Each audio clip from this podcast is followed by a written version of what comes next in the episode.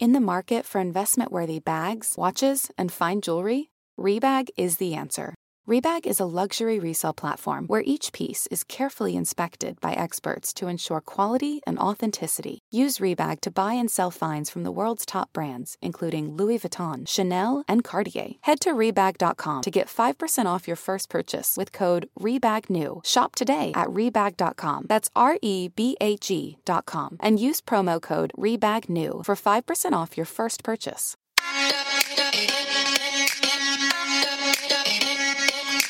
Welcome to So Bad It's Good with Ryan Bailey, the podcast where we cover all the pop culture we love to hate. From the classic reality TV moments of the past and present to the latest Daily Mail headlines and everything in between. We'll dive into all the infamous and notorious messes you can't stop watching. I'm looking at you, Jax Taylor. I'm your host, Ryan Bailey. This one goes out to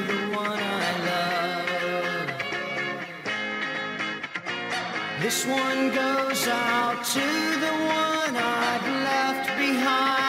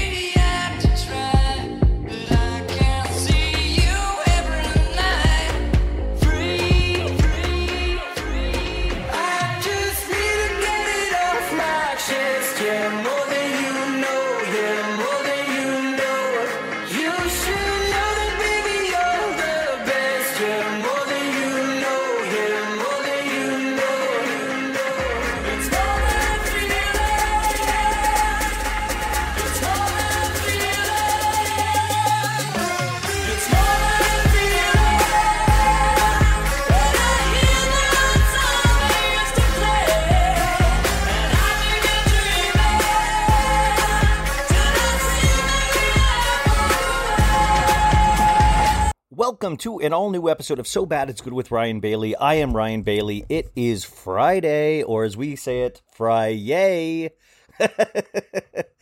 oh, one dad joke already down. One dad. It feels good. It feels good.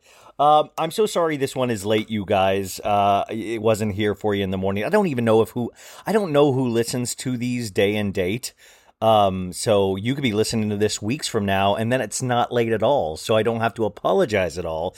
So, uh, but for those of the uh, those people that do listen to Day and Date, I'm sorry this is a couple hours late, but I think this is a perfect episode to listen to on the weekend. Now, this is our final episode of the Kardashians, their farewell season. This is the final curtain part two of the reunion hosted by Andy Cohen, and I love this one. I thought the second episode of this was so powerful, and I'm not even joking. So we're gonna I'm gonna solo recap that, and then I am so we are so blessed to have a Washington Post reporter, the entertainment reporter Emily Yahr. She is joining us today to talk about the Kardashian finale plus other pop culture events. You guys, she profiled Garth Brooks a couple of weeks ago and we go we I go into that. I mean, I Emily is just so cool. She has my dream job. I can't write worth a lick, so uh, it'll never be my job, but I look up to her so much. She gets to not critique, but like to point out pop culture stories. She gets to, uh, I don't know. I think there's just something to be celebrated. Uh, the people that can uh, put these cultural events, pop cultural events, into the written word. And at an establishment like the Washington Post, I, I don't think you get better than that. And she's just a really nice person, too. And I was lucky enough to be in uh, her article about the Kardashians a couple of months ago. And it really was a bucket list thing for me. I, I got to tell you, like, I know I get sentimental about this stuff, but when I was a kid, I was talking to my friend the other day. And I was like, uh, before even podcasts existed, you guys, I wanted to be a talking head. You know, like they, they would have like the best week ever on VH1 and like my or or like we love the 80s or we love the 90s. You know those shows? My dream was to be a talking head. My dream still is. Like I was talking to my friend, I said I, I would love to be a talking head in some kind of documentary about pop culture or some kind of like anything. Like i- if any network is just trying to fill content, they just need talking heads. I want to do that. If anybody knows how I can do that, please let me know. Sign me up. I got to tell you, those were my heroes. Like that, I remember Paul Scheer on Best Week Ever always cracked me up. I, I just, I was like, how do you get that job? I didn't want to be the person on the reality show, or like I wanted to be an actor, but I didn't want to be Brad Pitt. It just physically wasn't possible. But I did want to be a talking head, and I thought, you know what? I bet I could be a talking head someday. But there's not like a talking head school, you know. But I think that's what podcasting potentially is. It's like a, a talking head school. Hmm. How are you guys? It's been an intense week, hasn't it? I don't know if I'm just feeling that. I guess we're out of Mercury and retrograde, retrograde, Gatorade, whatever it is. We're out of that. But I don't, I don't know if I necessarily believe in any of that because it was out over two days ago, and then yesterday was a pretty bad day for me. I was very, I don't know. And oh, uh, Maritza reminded me to charge my crystals last night because it was a full moon. And I always forget, but yesterday I charged, last night I charged my crystals. In fact, I got to go out and get them from my porch. Um, I've never done that before, but you know, as you get older, you're just you're like, why not? Let's see if this helps at all. If charging your crystal, let's see what this does for me. Yeah, if it does something great, if it doesn't, I guess I just you know looked silly putting a bag of crystals on my.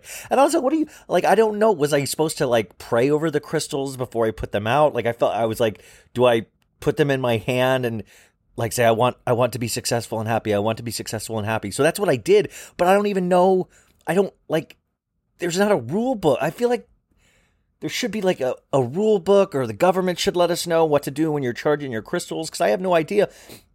People just say charge your crystals. Like I want to believe in crystals. I mean, to a degree, I don't want to be like Spencer Pratt with crystals where I'm like blowing hundreds of thousands of dollars that I don't have. But you know what I'm saying. Also, The Hills New Beginnings this week. Did you guys watch it? Kristin Cavallari came back. Um, and she does bring a good energy to the show, but it's still a piss poor show. Like, I am sorry, that is just not a reality show. And you can see everybody trying, and it's still in COVID time. So you can, like, every time they meet up, they can't meet up at like a packed bar. So it's only the same eight of them having to really overdo it. I think that is funny in any COVID season of reality uh, show is that everybody has to try so hard.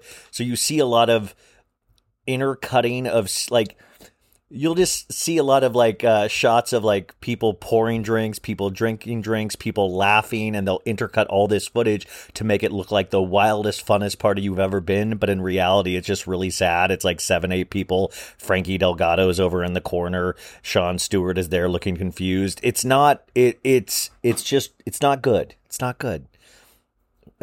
I'm excited to see full bars and scenes again. You know and full bars and real. It, it's so nice and scary to be out and about. I've said this, but I I had dinner at this Mexican restaurant the uh, earlier this week, and it was so nice. Like you feel like you're on the moon or something. Like you- you're readjusting to just sitting outside and watching a group of people eat indoors, and it's it's really nice and weird, and and you're kind of like you're waiting for the you're like oh no i hope the excitement doesn't wear off you know because eventually you're just going to be oh i'm here at a mexican restaurant you know? But right now it's like the coolest thing in the world even if the food isn't good. The food was horrible by the way. The food was horrible. Um so yeah i didn't do this yesterday and and just sometimes i just couldn't bring myself to finish the pod last night how it usually works is I'll do these interviews, and I, I had the interview done earlier, and I took notes on the Kardashians, and I'm going to do it now. But sometimes that's it's the last thing I do before I go to sleep is put the podcast together, and that's why I can be super silly at night because I'm usually tired, so it can be a little goofy. Uh, I know the Britney Spears one wasn't, and thank you guys to everybody that reached out to say that I handled that decently or with some respect because that was really my biggest fear because it still just horrifies me. And we know Britney is on vacation. We saw her on her private jet with her boyfriend. Um, we know that, you know, we don't it's just really frustrating the way the legal world or legal process seems to work is that this can be dragged out because now she has to file a motion supposedly to let go of her counsel uh, and to remove the conservator besides jamie on the conservatorship. There are so many things that go into this and it's so frustrating. I was reading somewhere i think maybe a bravo and cocktails post was that she had paid for every lawyer on that call that day and even the lawyers against her I mean, just I hate to get into this again because we're going to be talking about Britney. I'm, I know for weeks and months to come, but think about that. Think about paying for your own destruction or paying for your own unhappiness. It's just a wild thought. And once again, I say like these pop culture figures are supposed to be aspirational, but there's not anybody in this world that would want to be Britney right now.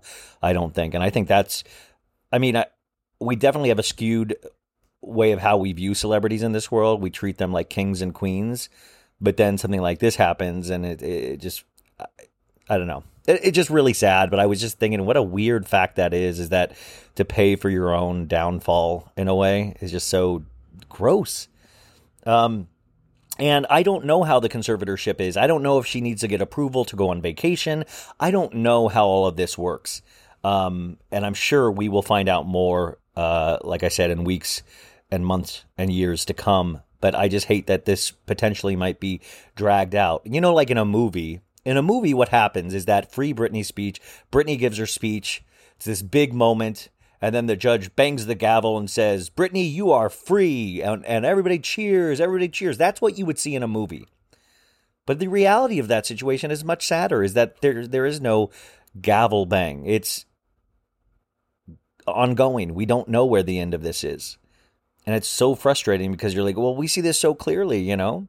And a lot of people were, were writing into me saying, like, well, she didn't sound that well on her, uh, you know, her comments at the hearing. Of course she didn't. Like I, I say, of course not. Like, of course. First off, you're you're nerve wracked. Second off, I'm sure she's on so many weird drugs and things like that. It, it it that does something to somebody. You know, this is lasting damage that will be there with her for the rest of her life. Um, but I think we all deserve somewhat, you know, autonomy. Not somewhat. We deserve autonomy over our body.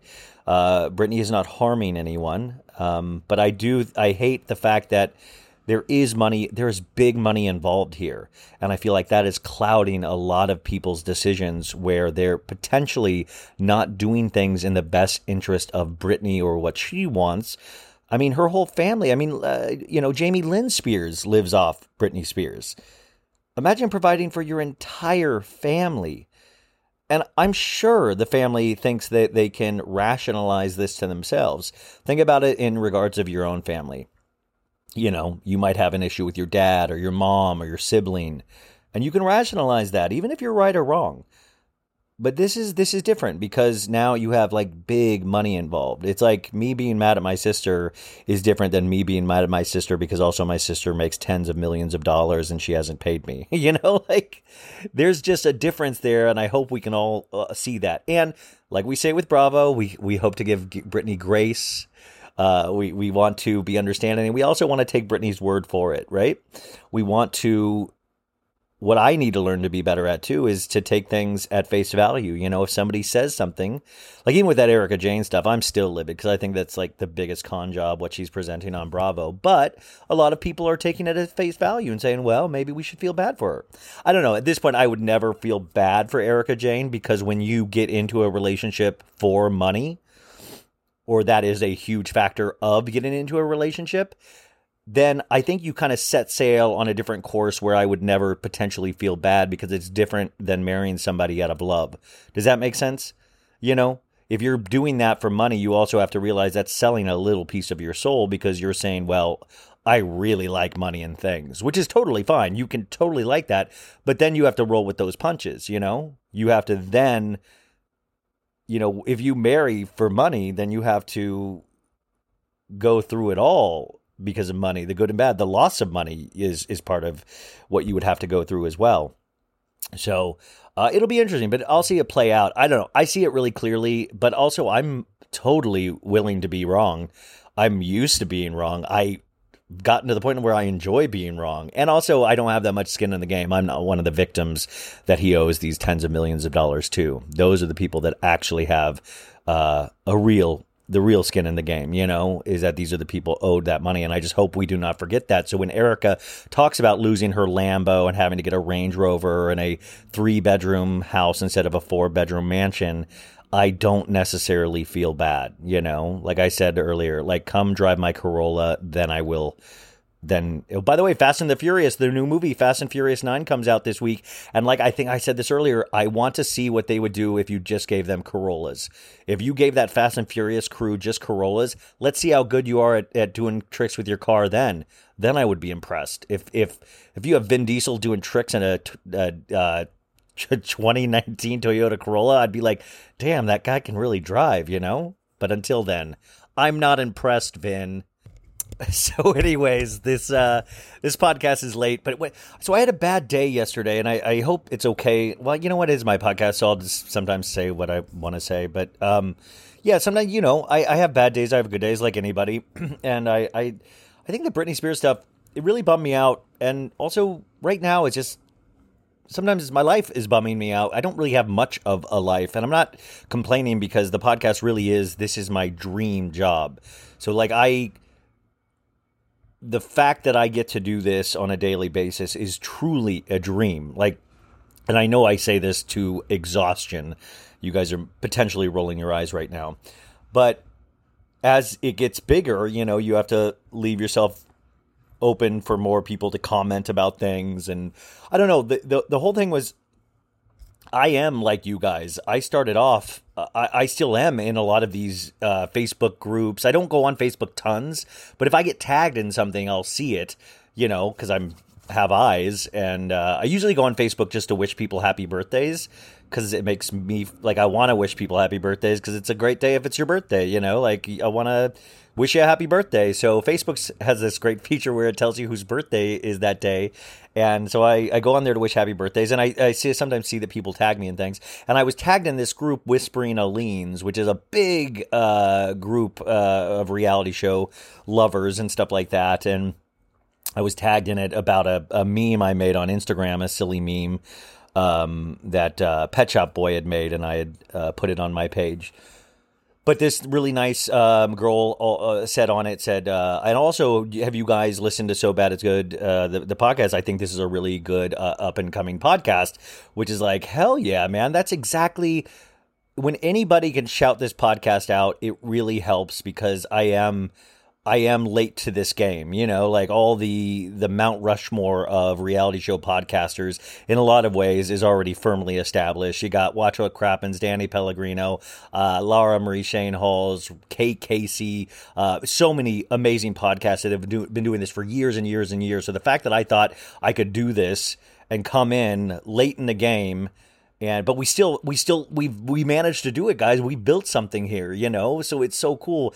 But every time somebody does that it's it's so helpful for the podcast because you might hey maybe one person might see that and try it you know?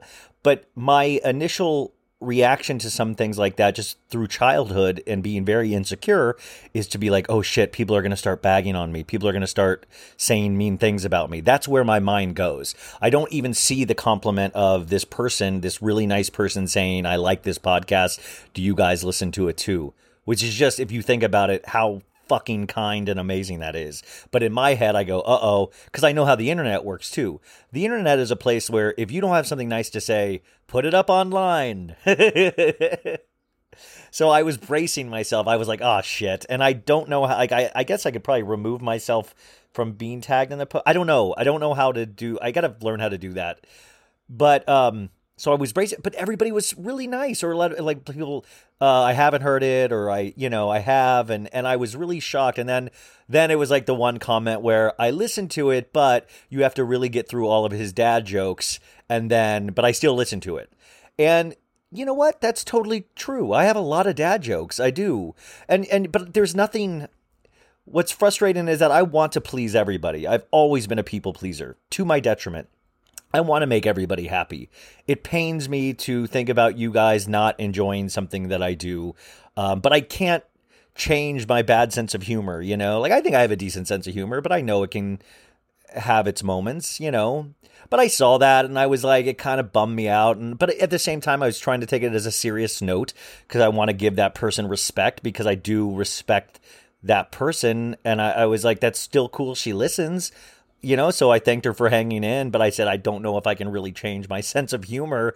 But I think I'll grow as this grows, you know. But sometimes also at late at night when I do these things, I or I just try to sometimes make myself laugh or what I would find and I, I can when I like myself the best is when I'm silly, you know? And I, I know that might not be manly or cool or whatever the fuck we're thirsting over these days. Not that I'm, I'm ever being thirsted over, but you know, is that I, I I like myself when I'm silly. I like to be like I think sometimes being silly can take the weight of the world off of you, um, or just not the weight off the world off of me particularly, but just how scary the world is right now. Or even that Britney Spears stuff just floored me. So if I can be silly, I can almost get myself sometimes out of a funk or something. But I also want to but I also got to get a thicker skin. And I, you guys are my therapist right now, so I'm sorry I'm talking this out. I'll put a timestamp so you can skip right to the the Kardashian stuff. Um, but I do do realize as this gets uh, bigger, and I hope it does, I have to have a, a thicker skin. I remember Danny mentioning this to me once about just how intense it can be sometimes because you have so many people being so nice to you, like ridiculously nice, and then you have those people that are critical, which is valid. Criticism, you know, you got to be able to take criticism. I did that with acting so many years of taking notes. You always say yes and to the note and see if you can do that the best to your ability. But at the end of the day, you're still going to be you. And then there's some people that just want to be mean and just kind of see you hurt. And I, I get that as well. I get that. I see that. I've been a part of that. But that's the funny thing is that, you know, somebody also mentioned like, "Oh, I can't believe you're on here" or whatever, and I'm like, "Are you kidding me? I'm a bigger dork than everybody combined. I, I, I am everybody on that thread. That is me. I've been on those threads. I've been the person pointing out a podcast. I've been a person being critical of somebody. So it is interesting to potentially be on the other side of that. So I don't know. That threw me off. And then I just realized like I don't want to put out the podcast last night. I just felt like I needed some me time. I needed I just wanted to go to bed. It wasn't even me time. I just wanted to go to bed. I didn't want to stay up for an hour talking about the Kardashians when I just didn't feel good, you know? And there's I've got so much content out there that I'm sure people are in, you know, potentially intimidated. But once again, like I said, you don't have to listen to everything. It is here at your, and I know everybody loves the Monday show, which I'm so, me and Sophie, I think have, have such a great thing right now. But I would implore you, and I know you try some of those other interviews. I'm really proud of them. I think each person has such an individual flavor, and it is so fun for me to uh, practice my interviewing skills. Somebody had a note on there that was good of like, it's so different between his um, just stuff that the stuff that he talks by himself compared to the interviews. And i love that. I love that i can be both. I love i can do the solo stuff and be a completely different person than i am in certain interviews.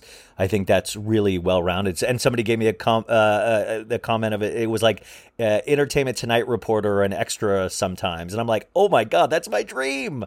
I love that. That was my dream. I used to practice before Billy Bush was like a fallen person because of the uh, the Donald Trump thing. Uh, I used to like like I'm Billy Bush. Welcome to Access Hollywood. I love that stuff. So, anyways, I wanted to be honest with you guys, and also I just wanted to speak this out loud because when it's in my mind, it's not a great place to be. So I wanted to speak this out loud to you guys and kind of explain my thought process. But overall, I also wanted to say anybody that shouts this pod out, thank you so much. I do believe in this.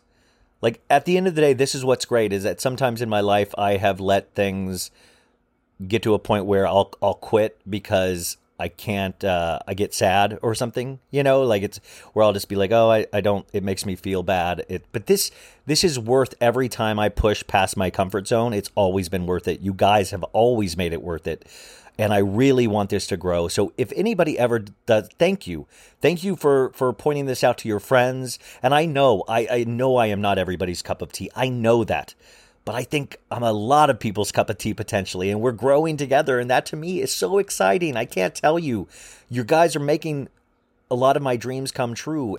And so I just needed to get that off of my chest. Thank you for allowing me to vent or whatever that was. And now let's get into a family called the Kardashians. So, you guys, we had the second part of this hosted by Andy Cohen, and we left off last week with Andy asking uh, Kris, you know, like what, uh, when the relationship with Caitlyn, yeah, baby, it's finally me time, go, woo! Have you forgiven Caitlyn for how she treated the divorce? And, um, Kris says, you know, I think so. If I didn't work through those feelings, it would hurt me more than Caitlyn. Yeah, baby, Kris is emotionally well adjusted. Yeah. Uh, why? Why? They didn't want any star power at this reunion. Caitlyn would have come in and crushed. I would have done so good, baby. Yeah. Thank you for inviting me, Mr. Cohen. Ladies, what's going on? it's out of control today. I was saying, okay, sorry. Okay. Um, and uh, Andy asks Kendall and Kylie, you know, was it weird for you guys being in the public eye, having to uh, deal with your dad, Caitlyn, uh, going through this? And Kylie says, I want nothing more than my dad to live life as her true self. But I mean, it is a transition, definitely. And I think we were younger then. And uh, growing up, we were so close to my dad. And of course, we had to mourn that person. But you know, that we love the person she has become and we're still very close. But that's what I love about this family. Think about that. Think about how intense that must be because that was a very real situation to go through. And I got I got to say like I love seeing some of you know, sometimes I feel like it's a little hippy dippy where they come out on the other side and they're very like therapized, you know. It's like, well, it just it whatever's going to happen happens, you know. But I love that it seems like Kylie and Kendall especially understand what their dad has gone through and they love their dad and and really do want her journey to be the best one out there and I think that is so mature for their age. And that is I think something when you are thrown into the public eye and celebrity, you probably do have to grow up fast and I mean, but just also give them credit in this sense of this is how they chose to deal with it and they are coming out on the other end. We might think they're bizarre and insane and buying too many Lamborghinis each week, but what's the other side of that is, you know, we saw Lindsay Lohan go through her ordeals and her parents hurt her cause more than helped. You know? So I think sometimes we don't give that family credit enough for I mean none of these families are are none of this family is dealing with um, I don't believe like substance abuse issues. Um, uh, you know, they, their issues are usually with the men in their lives, but you know what I'm saying? I think that is just, it, it is something to be, um, looked at of like, wow, they have been able to deal with these huge emotional adjustments and handle them with grace and aplomb, you know? Um, so, uh, they also say it was hard to understand at first. She didn't want to be this person that she was. Uh, but yeah, they both want her to be happy. The whole family does. And Andy says, well, as a wife and a mom, it's challenging, but all of you, how did you get through that period? Um, and they say, well, when you have kids and they're so young, you don't want to share your feelings. This is directed towards Kris. And Kris says, yeah, you don't want to share your feelings when you have all of these kids to take care of. So, you know, you would, you would go take a cry in the shower or have a martini and start over the next day. And I I got to admire I mean guys, I got to say I really I admire Kris Jenner's strength. I mean just like to be able to take that stuff to not wear it on your sleeve and to push forward is just truly incredible. I, I really would love to get into that deeper with Kris Jenner one day. Kris Jenner to me is a dream interview. Like really a dream interview and I I hope I hope she has those moments where she sits back and is blown away by herself and what she has created. I mean, probably not because successful people usually don't like kind of rest in their laurels ever. But I think it would just be, uh, I mean, just God, I really have so much respect for this. I know we have problems with the Kardashians and stuff, but you've got to admit, this is just so bizarre what they managed to have happen. Uh, Kris says, I was so naive and uneducated in this area, I realized I wasn't considering what Caitlyn was feeling at the time. She wanted to be this person since she was four, and this wasn't communicated with me, and I want everyone to find their true happiness. When I see her talk to Caitlyn, it's still friendly, and you know they come to me for business advice. She says she talks to Caitlyn's friend Sophia, who we've met on the show before, uh, all the time. It's good, and I try to keep it that way for the kids. And Andy says, Well, you set a great example on how a family can come together, and it's really inspiring to watch, Andy says. And Kris says, I don't think we could do it without each other any other way. And really, that is the thesis statement, if we are to believe what this show propagates, is it's all about family. So that statement rings completely true to me, you know, and, but you do have to, it, it's very, you know, because Caitlyn had to live her life, uh, you know, as a lie for a long time or not being able to hit her true desire. She had to hide for most of her life. And it is such a dark thing to be married to somebody and to hide this from them if that's really what was done or we're to believe exactly what Kris is saying. It's, um, you know, that for Kris, you know, I've seen that, not that particular situation, but I've seen relationship things take down people for the count. You know, like they're done after they're, they've been so abused by their male or female counterpart, and it takes them down. But Kris, to be able to get through this with her head held high and to also celebrate who Caitlyn is. Celebrate me, baby. Woo! I like to mini putt putt and drive on the PCH and run for governor, baby. Yeah. Ooh, that was a sec. Yeah. yeah. Um, but Kris, yeah, I, I, I gotta hand it to Kris. I, I, I'm very impressed. Um, so they they now talk about Kourtney's passions and being made fun of at work because my rap on Kourtney is I think what her rap is. Kourtney doesn't like to work. Kourtney is and Kourtney says, well she's like I know not selling I don't want to sell products, but lifestyle the my lifestyle I love is something I'm passionate about and I want to share it with people and I get to work with my friends at Poosh and my sisters and I'm in a happy place with my work. Once again, I think Poosh is doesn't really exist. It's just something they tell Kourtney so she has like a pet project. And now Kourtney's like, my work is loving Travis Barker. I am in the Travis Barker loving business. Which by the way, they look extremely happy. I am like they do. I think they they seem I do not love the constant shoving it down our throats because I just find them kind of both boring, even though you guys are thirsting over somebody with tattoos all, all over his body. Like, I'm not going to get a face tattoo. I'm just not doing it. By the end of the summer, I definitely will get a face tattoo. That is definitely, I, is definitely happening. I won't do it, folks. I'm definitely going to do it. Um, but I Kourtney really is. I think there are certain people that are also potentially damaged earlier in life where you know they're like, okay, I have so much shit in my head that at this point, if I can just ride out the rest of my life and just have fun, I'm going to do that. I've earned that, and I think potentially that's a little bit of Kourtney's uh, philosophy on life. But I think the Poosh thing is just to make her feel better because I don't know. Is anybody talking about Poosh? Like we talk about Goop, but also like a lifestyle brand right now when we don't really when we're coming out on the other end of really not having much of any kind of lifestyle. So I do like that it's pointed out that she's not as hard of a worker as her sister. Andy goes, Right. So your passion has changed. And uh, then Andy, Andy goes, Kim, were you unduly hard on your sister? And she goes, I think so. Um, and Kourtney says, Yeah, Kim thought it was a race, but it's not a competition between the brands, but between each other. Kim says, Well, me and Khloé, we encourage each other in business, and we didn't realize or have the woke moment about Kourtney not having the same passion or drive, which is totally understandable. It takes all kinds. Uh, Andy goes, Do you still stand by the quote, Kim, that the other girls don't have the same work, work ethic as you? And Kim goes, Did I say that about everyone? And he goes, You did. And Kris goes, Well, you got to take that one back, Kim.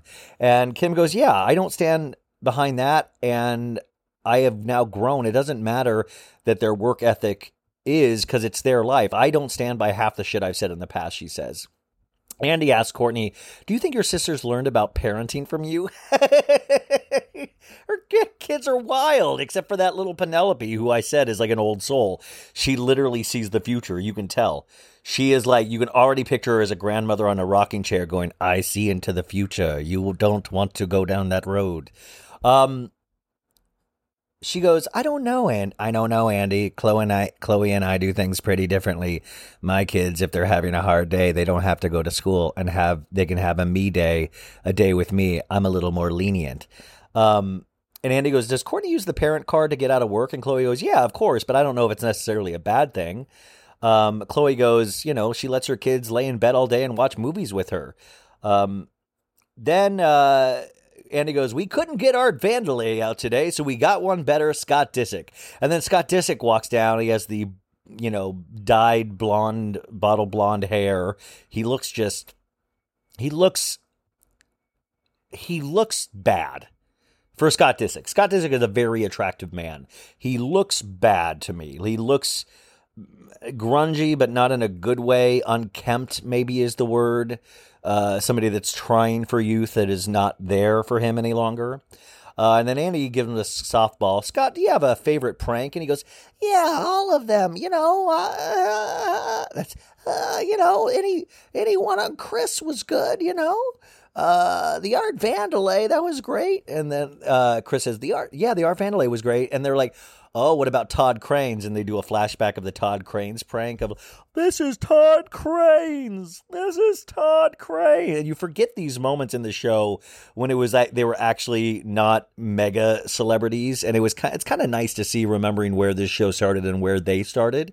Um, Andy goes, At the beginning of the series, you and Khloé didn't have a great relationship. And Khloé's like, Yeah, I had to go to anger management because I hit him once. And Kourtney says, uh, Yeah, uh, you thought Scott was a sociopath. And Khloé says, Well, it shows how close we really are now. I love him and want the best for him, and he really is the best guy. Um, and then Andy just comes out uh, and goes, Scott, why why do you date much younger women? And he goes, uh, everybody gets this wrong. Every you know, I don't go out looking for young women. They happen to be attracted to me because I look young. And Kris goes, "You tell him, Scott." it's just so bizarre. So bizarre. And Andy goes, How do you feel about sharing your struggles with sobriety on the show? And he goes, like, Well, it wasn't anything I can hide, you know what I mean? It's obviously not giving me what I want. And, uh, you know, now I'm trying to be the best guy I can be, the best dad, you know, make up for you know, the times that I've missed, I do regret the person I was to Kourtney and everyone. And, um, you know, Andy goes, Are you afraid to show your struggles with substance abuse to your kids from the show? And uh, he's like, Yeah, no, when the time comes, you know, I've told Mason a little bit, you know, but I got to, re- you guys, they left out the episode where somebody ratted on him for going to rehab, remember? And we saw a clip in the preview I, this is how deep I am in on the Kardashians. You guys probably don't know what I'm talking about, but there was a story that broke where he had checked himself into rehab, uh, I think last year or during quarantine, I think. And then somebody released a photo of him and it was like against their. But then we saw a little uh, clip of this in the season, but they never aired that episode or aired that scene, which is just so interesting and shows how insular they must have decided against it at the last minute. Who knows? You know. Uh, Scott also goes, you know, the kids will have to know, you know, this didn't do any good for me. The only route this will go is nowhere good. Um, and uh, Andy goes, Gina from Ithaca wants to know if you had a shot, if you if you think you had would have had a shot with Kourtney if you maintained your sobriety. And Scott's like, yeah. And Kourtney goes, yeah, probably. And Kylie laughs and goes, this is so deep. it's really deep. like she's like kind of shocked that they're talking about this out loud. And to me, that was a very real moment. I love, I get chills at real moments. I don't know if you guys are the same. I was just like, oh my God, that is so real to me because that's when you show that this shit really does happen in that family. Uh, another question Have you slept together the last five years? Um, you guys even traveled together. You're telling us you have not hooked together, you've not hooked up any of those time. And Kourtney goes, We really have not. And Scott goes, How annoying. And Kourtney says, you know, we are great fan- friends. We are great co parents. Scott goes, yeah, we're family. We always will be. Scott is saying this half heartedly, you guys. You can tell his soul is not in it. And that's what I'm picking up is that he's saying the right things, but I don't think the. I don't think he believes it, you know? And uh, Andy asks Kourtney, was it the drugs or the infidelity that was worse with Scott? And Kourtney goes, I only knew about the infidelity at the end, so the substance abuse was the deal breaker. And Andy says, was the um, drinking leading to the other bad behavior? And Scott goes, Yeah, you know, I wouldn't have done those things if I was sober, but, you know, I'm not making excuses. Um, and Andy asks, "Is a monogamous uh, is a monogamous relationship what you aspire to?" And he goes, "Yeah, you know, I was young, I didn't know back then." And Kris says, "How old were you when you started filming? Uh, you were Kylie's age, weren't you, Scott?" Um, and then Andy goes, "Seems like you get upset when Kourtney is linked to other guys." And he goes, "No, no, no, no, that's not true. I just want to kill him." And everybody laughs. And he goes, Well, the last guy, no one even liked. Remember the last guy Kourtney dated before Travis, that young douchebag? And Andy goes point blank to Kourt and Travis. This is the first time we get Travis Barker's name mentioned. Have your blessing. And he goes, Ah, you know, I mean, yeah, man, if you really love someone, you know, right, you want them to be happy no matter what. So I do give my blessing to be happy. And Kourtney goes, Thank you. And Andy goes, Well, do you do that to Amelia? And she goes, Yeah, to whoever would make him happy. Like you can tell Kourtney is you know, Kourtney loves Scott, but Kourtney has moved on from Scott fully. And it's one of those things where you want to make sure the person you care about is okay. So Kourtney just wants to make sure Scott is okay. Like I do believe that wholeheartedly is that she is not in love with Scott anymore. She'll always love Scott, but she's not in love with Scott, but she definitely wants to make him happy or it wants to see him happy and the right things. But I got to imagine it is frustrating though when you want somebody to be happy and they're not giving themselves the best shot. Like I don't think being with Amelia Bedelia is the best thing for uh, overall happiness, if you know what I mean.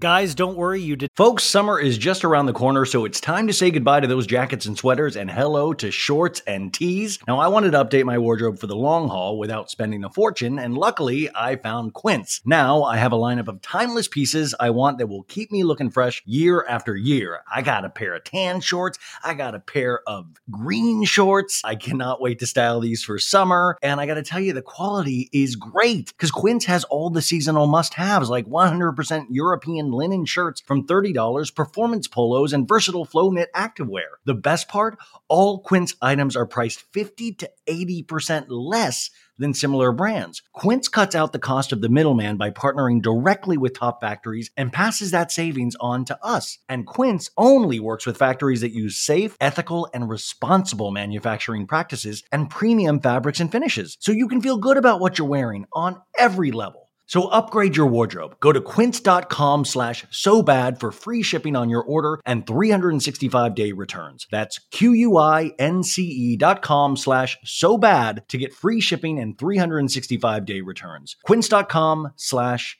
so bad. Tired of not being able to get a hold of anyone when you have questions about your credit card? With 24 7 US based live customer service from Discover, everyone has the option to talk to a real person anytime, day or night. Yeah, you heard that right. You can talk to a human on the Discover customer service team anytime. So, the next time you have a question about your credit card, call 1 800 Discover to get the service you deserve. Limitations apply. See terms at discover.com slash credit card. not start the show over again. This is just to delineate that I am talking about our sponsor today, BetterHelp. I've been talking about them the past couple of weeks and I could not recommend them more. This is a service that is going to pair you up with a professional licensed therapist. All you have to do is reach out and they will get back to you within 48 hours. Now, this is a service that I actually use that does help me and I could not recommend it more, especially in this day and age. Who at this point wants to drive anywhere unless it's to see your friends and have a great time? This is a great way to do this in the comfort of your own home.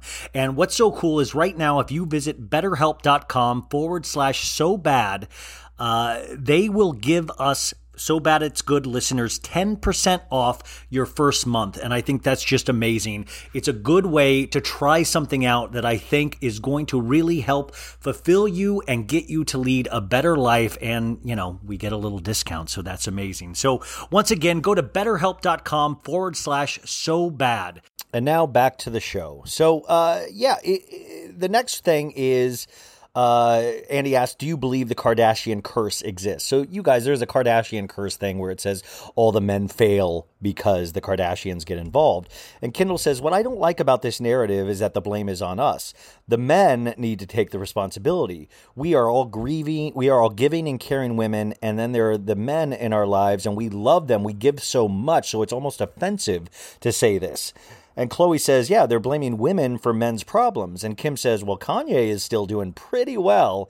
And Kris starts launching into stats of like, yeah, we've had three Super Bowl winners, two Grammy winners. Like she goes into these stats of all the men, like it's like some Fortune 500 company. But in a way, you know, she points out that this is ridiculous. And Kourtney, uh, Andy asks Scott, do you feel there's a Kardashian curse? And he's like, no, I mean, and he looks completely like a broken man. I'm the only one that stayed around you guys for a long time, and I'm not doing well. He, I love their like, do you feel like there's a Kardashian curse? And then they get a shot of Scott, and he looks unwell. He looks completely under the weather. He looks just not well. And I just thought it was great. Like he's the only one around them, and it's like looks like all of his life force has been sucked out of his body. Said, no, I feel good. I feel really good. Help me. If anybody free me, free me, free me. Um, Kendall is when I uh, so Andy then as we go to move to Kendall uh, says you grew up on the show and you're now the highest paid supermodel in the world. And she's like when I grew up I was a huge tomboy. I love my horses and what sports I was playing.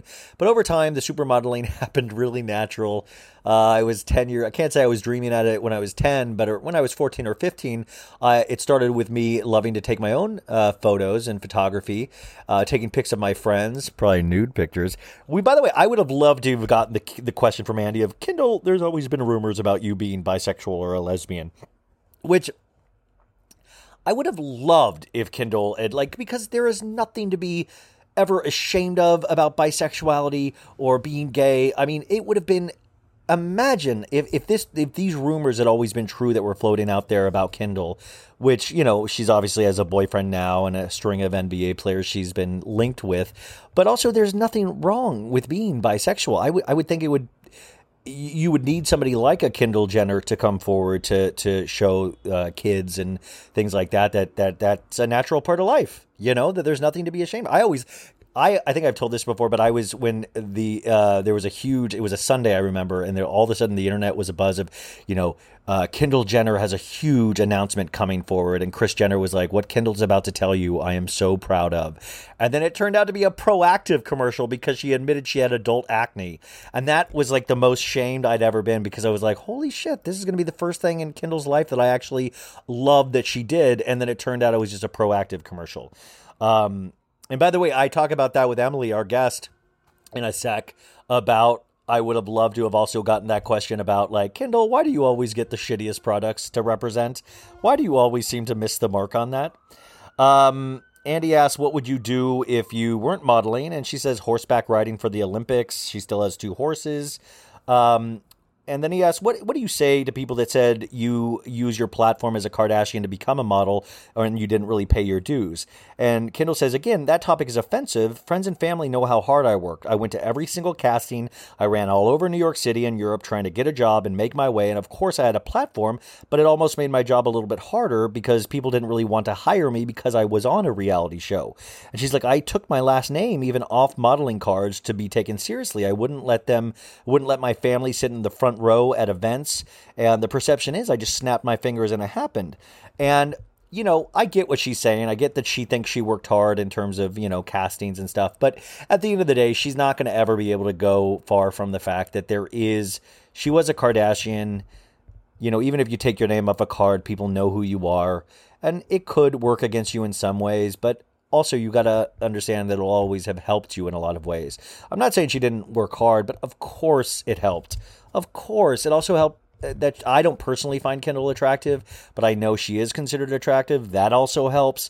Like it, it it's all of these things in you know in one kind of thing. You know, um, Kendall, do you only date basketball players and do they have to be good? Andy asks, and she said, no. If they did their research, I'm not ashamed that I have a type, and uh, you know, I love basketball. And Andy asks, "What's happening with you and Devin Booker?" And she goes, "Well, he's my boyfriend." And Andy goes, You kept your relationship out of the public eye. And she goes, Yeah, no offense to my sisters, but me and Kylie had to watch them go through all of their relationships publicly. But, you know, my preference has always been personal from a young age, and it makes life a lot easier and my relationships a lot better. And it's not for others to judge because it's a private thing. And I think that is so. Uh, I, I agree. That is so dead on. And I really do have respect for Kendall in that sense because, you know, the older Kardashians have put their relationships through it, you know? I mean, and I think that's why potentially you wouldn't see Travis Barker unless he's just a thirst monster, which I hope he isn't, but I'm starting to think he might be. You won't see Kourtney and Travis on a reality show together because I think she saw what that potentially did to her and Scott. Um, but yeah, the rest of them did put it out there so hard. And, you know, we saw that with Kris Humphries. I mean, these things did not turn out good. So, of course, there, I mean, I love hearing that, yeah, me and Kylie did see that. And, we made a note of that. I thought that was great. Um, so now we get into the Khloé section. How has Khloé changed since season one? And Kris says, Well, Khloé has built an incredible confidence that comes and goes, but she is so beautiful and such great shape and has so many great qualities inside and out that I think that at the end of the day, she just has to learn how to believe in herself. And they talk about Khloé's Good American denim line to make uh, sizes for all women to feel beautiful.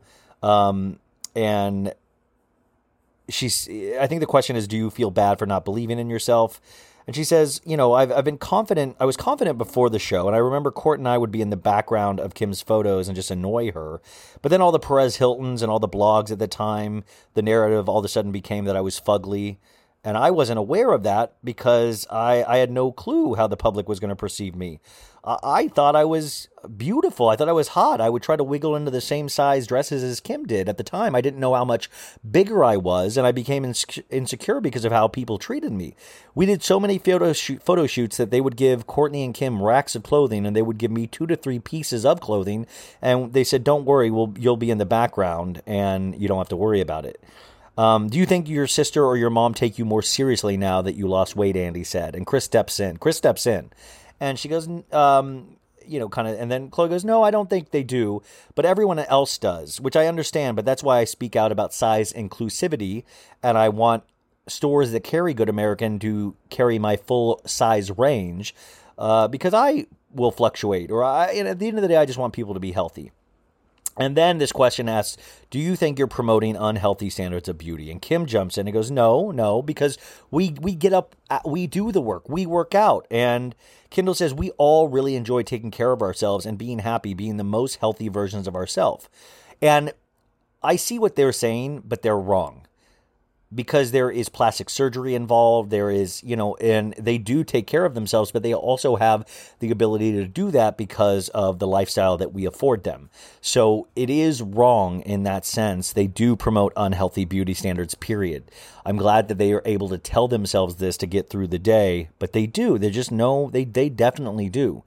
Um and he says people are putting stuff out about your paternity, even Khloé, which I was like, damn, they're gonna get because the, the rumor about Khloé is that she has a different father than Robert Kardashian. People have said OJ, people have said Kris's hairdresser, and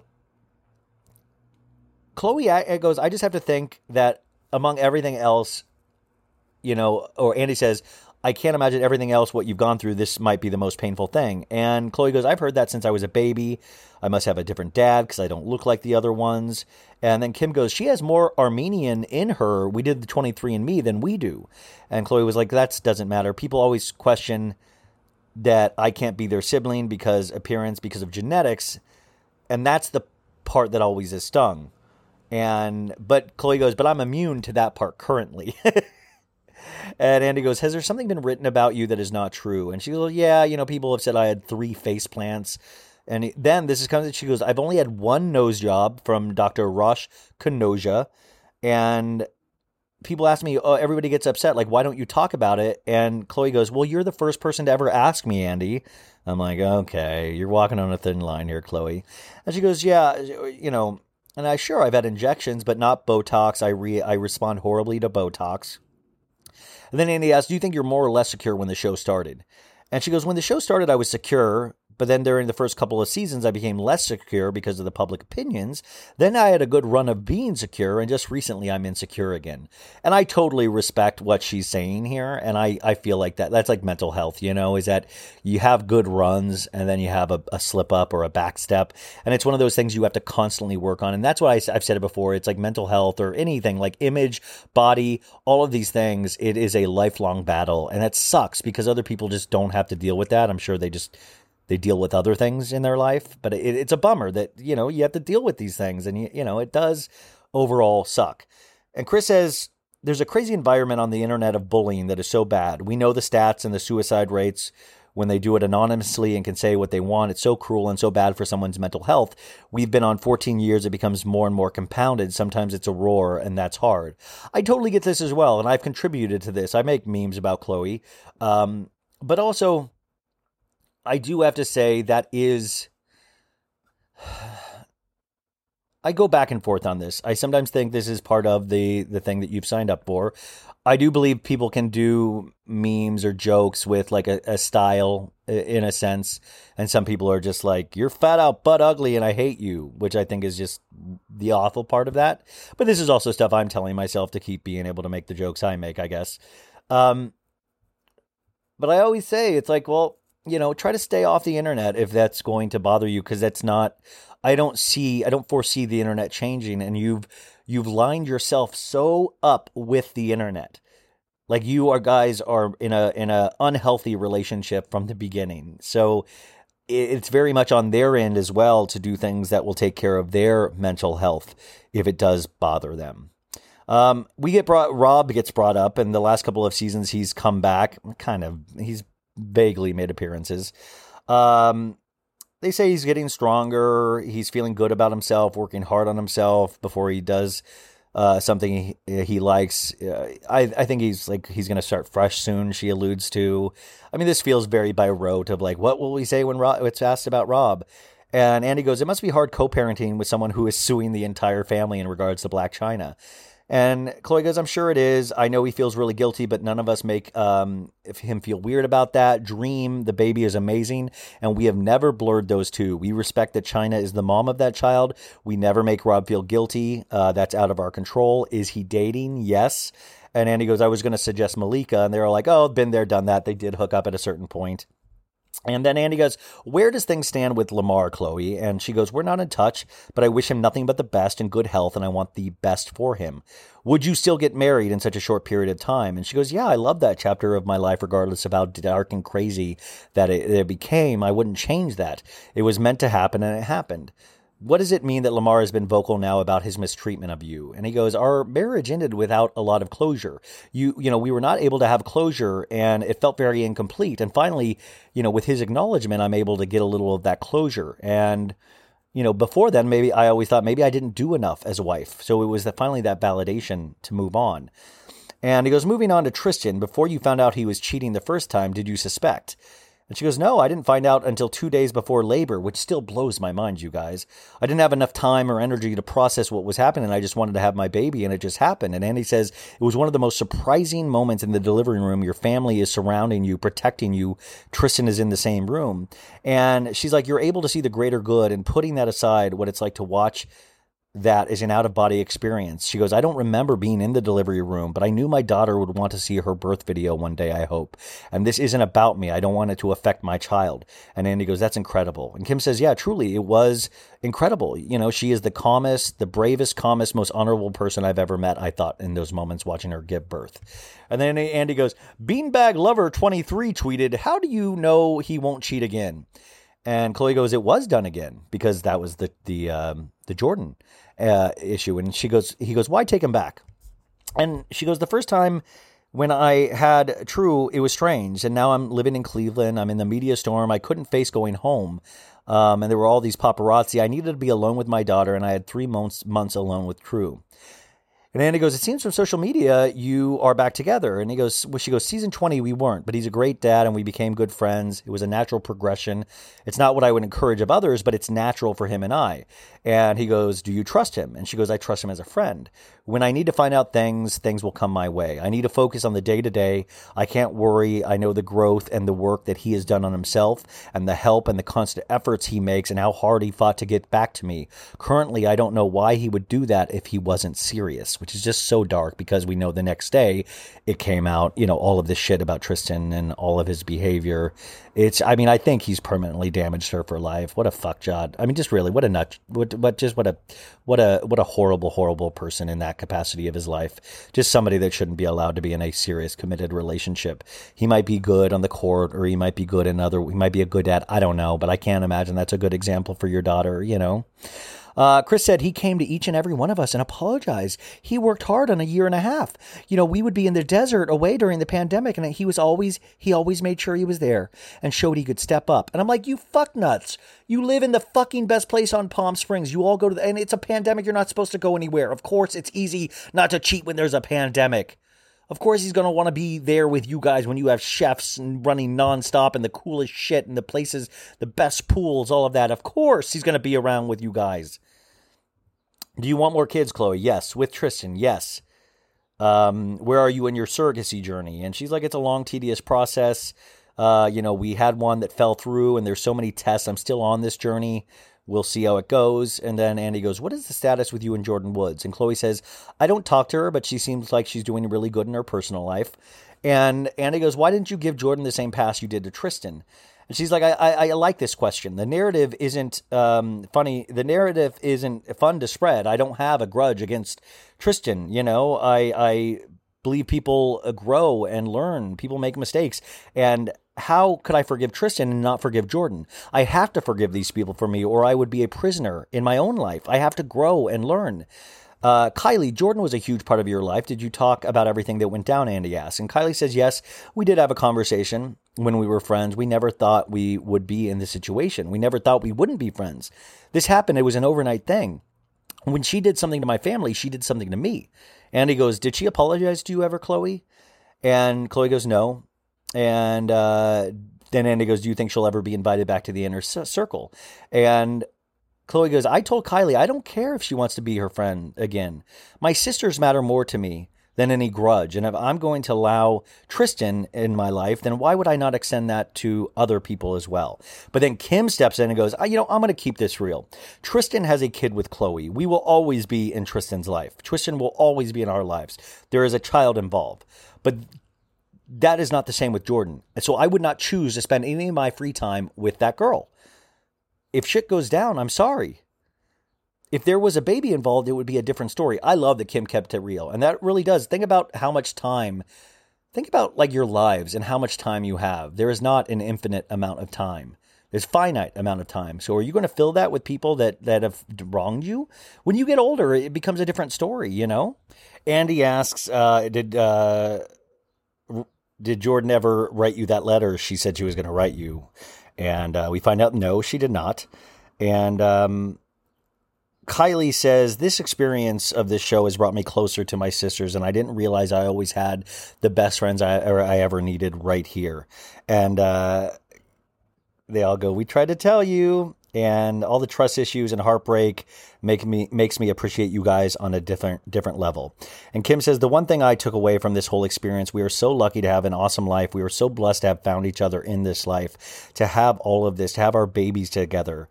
Kendall says a lot of people don't get to say that, you know, a lot of people don't get to be around their families like this, and we all know exactly what we're experiencing. We're all going through the same things, and it helps so much to have all of these ladies. Um, Kourt says something, but it makes no sense. Uh, and then Andy's like, Scott, what about you? And he goes, I learned, you know, what you need to respect in life, you know, to have a good life. And Khloé says, You don't know who to trust, but we can always trust and rely on each other. Keep your circle small. We sometimes let people in, but it's rare. And Kendall says, I consider myself a realist. I love honesty, and sometimes I'm brutally honest. So this false narrative, it, it's frustrated me. So tonight was amazing, Andy, that we got to ag- address some of these uncomfortable questions. Um, and Andy says it's unusual how much of a uh, swirl goes around you guys. So this is the end. they uh, Andy goes, "Let's toast with some 818 tequila, which is Kendall's tequila company." And Kris cries and goes, "I wouldn't want to do this with anyone else, you know, with my daughters." And then they do the shot, and Andy goes, "Is that the smoothest tequila or what?" Andy did a little ass kissy right here. Uh, Andy says it's really good. And then we hear Kourtney says this little, I don't know if anybody caught this. She goes, For good luck, I just had a tiny sip. And I'm like, What does that mean? Does that mean just Kourtney doesn't drink, or does that mean Kourtney's pregnant and shouldn't drink? I don't know. Who knows? That was the end of that. We are on to our guest now where we have a conversation about the Kardashians, but about pop culture in general. We get to talk so much pop cultural cult culture stuff. Emily Yahr from the Washington Post, entertainment reporter. She is so flippin' talented, you guys. You can get a digital subscription to the Washington Post for even like as low as a dollar. So I would really strongly suggest you do that because there are just so many amazing entertainment articles alone, let, let alone the world, about the world. You can learn so much from the printed word. I've always had a, such a great respect for that. There is a little bit of a sound issue I tried to take out, but it sometimes sounds at, at times like there's a um, uh, a weird. So it only happens here and there, uh, but please, I think it is worth um, you know sitting through that because I think just Emily is just brilliant. So, ladies and gentlemen, the Washington Post's Emily Yahr. Um, I am so excited for our next guest. You know, this is you know, I'm I'm a silly guy. You know, obviously, I'm a, I'm I'm brilliant. We all know that, but I'm basically silly. So, but our next guest has like kind of my dream job. She uh, gets to talk to just some amazing people that I am huge, uh, that are heroes in my books, in my estimations. And uh, she she gets to put this down on paper, and she's one of the best entertainment writers out there. I am a huge fan of this next person, and I was lucky enough to be asked to uh to uh, there was a quote of mine in an article she wrote about the ending of the Kardashians um and I just uh I had I mean, that was a bucket list. I talked to you guys about it repeatedly. The the article was called "The Kardashians is ending. The Kardashians will never go away." Uh, we're going to talk a little bit about the Kardashians today and the ending of Keeping Up with the Kardashians. Plus, I need to ask about like a boatload of other things. So let's just get into it. Emily Yahr, thank you so much for being here. By the way, she writes for the Washington Post. I left that out. How are you, Emily? I'm good. How are you? I'm excellent. I'm excellent. Thank you so much for doing this. I told my dad uh, that I was talking to somebody from the Washington Post today, and he was like, "Well, look at you!" Like, finally, I felt pride from the man. You know, he was like, "Look at you!" Just he's like, "Of those the reality show stuff." I'm like, "Yes." He's going to talk to me about reality shows. Um, well, that's so nice to hear. Usually, you know, when I tell people I write for the Washington Post, they start to um, profusely thank me for all the political reporting. And I'm always like, well, I have absolutely nothing to do with that. But thank you for being interested in what I cover about celebrities and reality TV, because really that's, you know, all I ever want to talk about. Um, I, I guess like uh, I've got so many questions, but I just want to point out the obvious that while we talk right now, supposedly Britney Spears is giving a she's in a court uh, hearing potentially. I think she's doing it over Skype or Zoom or something. But we should hear later on today, if not sooner, what actually happens in that. Are you are you covering that story at all for the Post? Um, I'm not covering it. A colleague of mine is, um, but I've written a lot about Britney. I wrote a big story about her a couple years ago, um, kind of when the Free Britney uh, hashtag was ramping up again, and there was that podcast that had the voicemail that said she was like being Yeah. held against her will, and um, all this stuff. So it's been a really crazy story to cover. So I really cannot wait. I think yeah, it's it's like in an hour or so. Um, I just can't imagine her like speaking publicly about any of this. So I am so intrigued to hear. What's gonna happen. Yeah, I mean, it, to me, it's like one of those apex of pop culture stories, just like the Kardashians, where it it hits so many different things. Not just you know, you got music, you got business, you got the law, you have all of these things converging, and especially it's very intense coming out of a pandemic. I feel, and I feel like this is like we need this win. Like if we could just get some movement on this Free Britney case, you know. I, I don't know how the internet is going to handle it, frankly, just because there has been so much anticipation and just people want her to say something. And if you look at her Instagram, you know, people, yeah, like have all these conspiracy theories about what she's really saying. And Now she's really going to say something. So I cannot even imagine. I, I just I her Instagram is like the Da Vinci Code. Like I mean, someday we'll just realize like, oh, I was just hitting buttons. I didn't mean anything. But to us, we're so. I mean, that, I think that's the internet culture that the Kardashians kind of rode that wave of. There's this whole other life online, and I think we saw it this week a little bit with the Tristan Thompson, Khloé Kardashian announcement that they are splitting up, and we were like, oh my God, good, good, that's great, that's good news. But then we were like, well, the second part of the Kardashian reunion aired on Sunday. This news got dropped on Monday. Is this another Kris Jenner is working harder than the devil meme? You know, like, isn't that weird that we all think that?